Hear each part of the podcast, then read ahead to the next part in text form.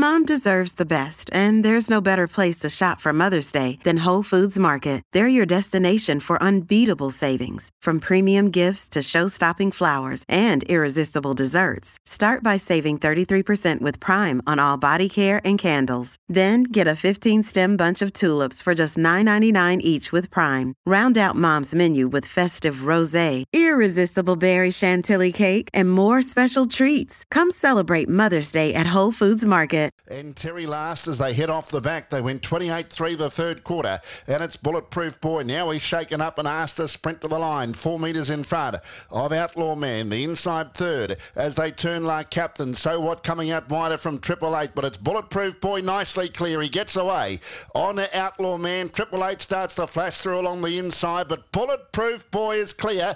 Triple Eight's going to cut the margin down to a couple of metres, but he's a star, Bulletproof Boy, and he wins again.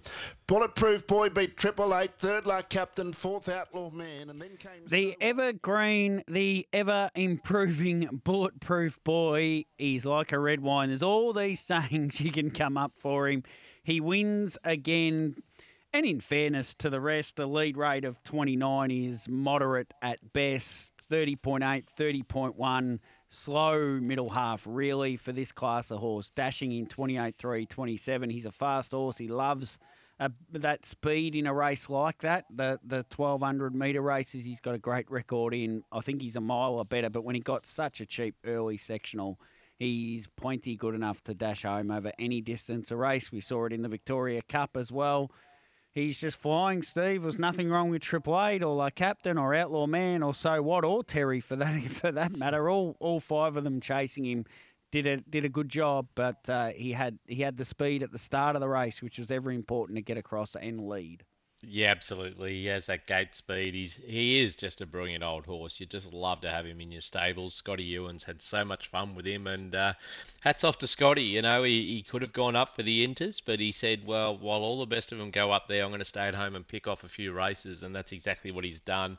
The two weeks at the Inter Dominions have been running, he has had two wins. So uh, very, very smart move by Scotty Ewen. Um, and as you say, the horse is going as good as ever. He's eight years old, but gee, he doesn't know it. That's for sure. I'm, I'm sure he gets told every morning that he's only four, just to keep him convinced that he is isn't so old. He's had 171 starts now.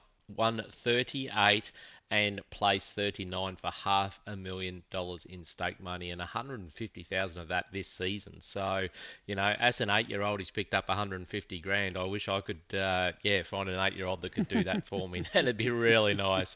Triple Eight doing exactly what Triple Eight does, you know, driving cold, rips home a very quick last quarter, home in 26.5. Um, but it's always hard to be uh, getting wins, you know, when you have to be driven that way. Like captain, leaders back, you know, his gate speed's always his um, bonus because it just guaranteed that he'd hold leaders back and then uh, run the best race he can for third. Outlaw Man had to do it tough, not really his go. So what? I thought was really good getting home and uh, not far outside of the rest of them. And even Terry, as you said, I've got him down. He is in our black book, but I also I've got a little watch list that I've sort of kept off the side for horses that I just want to follow and uh, he went straight into that. But then I looked and I was like, that's right, he's already in our black book. So, hmm. uh, yeah, I think uh, every single one of those runners went quite well, and you could follow them all in another race. But uh, hats off to Scotty Ewen and his old boy, Bulletproof Boy, just another sensational win. To 2022, he won the Mercury final, and Scotty was going to the Newcastle Mile, I think, from memory, and and there was a little hoof abscess issue, so that just that little setback cost him that tilted going for a Newcastle Mile to get into a Miracle Mile, and then. Uh, earlier this year, he won a free for all at Melton in really good time in early February, and then he ran second at Triple Eight off the second row in really good time. And I said to Scotty, "You're going to have another crack at getting in the Miracle Mile," and he said, "Yeah, I am. I'm going up. I'm going to go up and have a go at the uh, sprint races the week before." He didn't get a run of the 20 horses in those sprint races, which uh, now looks a little bit silly when you go back to those races. When the other one he galloped out when he drew one up there.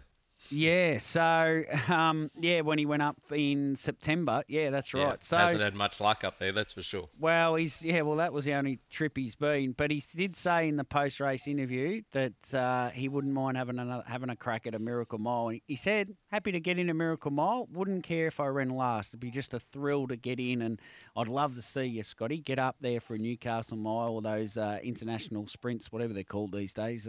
Well, they've been all sorts of things: Alliance sprints, Sprints."